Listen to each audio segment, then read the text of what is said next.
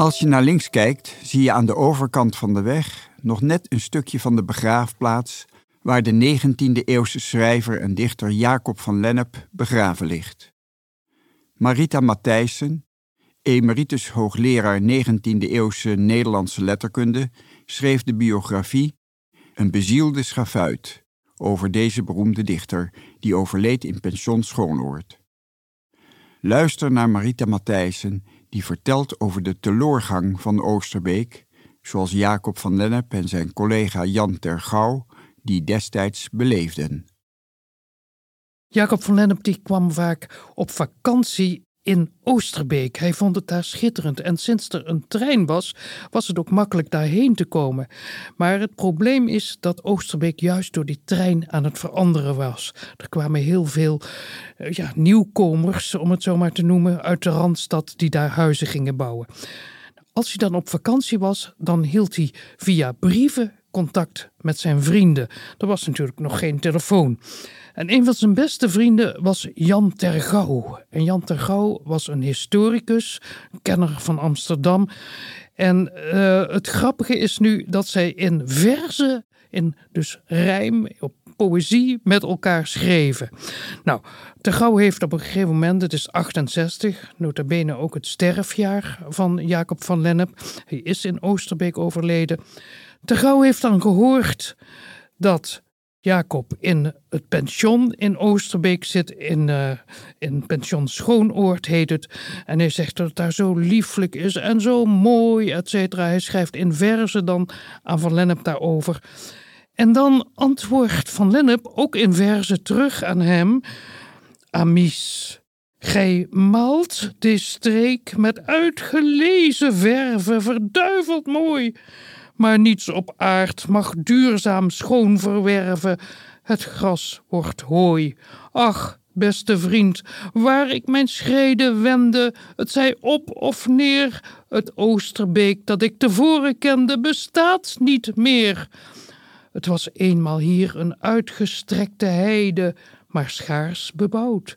Toen stuitte het oog alleen waarheen het weide op het verre woud. Het landschap scheen de handen pas ontkomen van vrouw natuur. Slechts enkel werd een schaapskooi hier vernomen of voorraadschuur. En zat ik dan in zoet gepeins verloren in het mosprieel, niets kwam de rust, de zachte kalmte storen van het lief toneel. Niets dan waar ginds in het avonduur langs velden en heuvelkling de belletjes de komst van het wolvee melden dat kooiwaarts ging. En thans, voorbij is al wat mij voor deze hier had bekoord. Een dorp, het zal ras een stad zijn, is verrezen in deze oord. Geen heide meer, maar villa's maar gebouwen, vierkant en geel, ons overal belemmerend bij het beschouwen van het landtafereel. Geen stilte meer die ik buiten op kwam zoeken, mijn hoogste doel, maar wandelaars, maar rijdsters. Ik zou het schier vloeken en bont gewoel.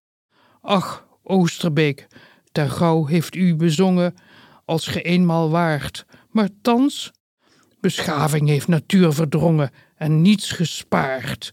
Ja, en dan gaat hij dus nog wat verder daarover. En dan krijgt hij weer een brief van Tergouw terug. Die dan denkt, is dat echt waar?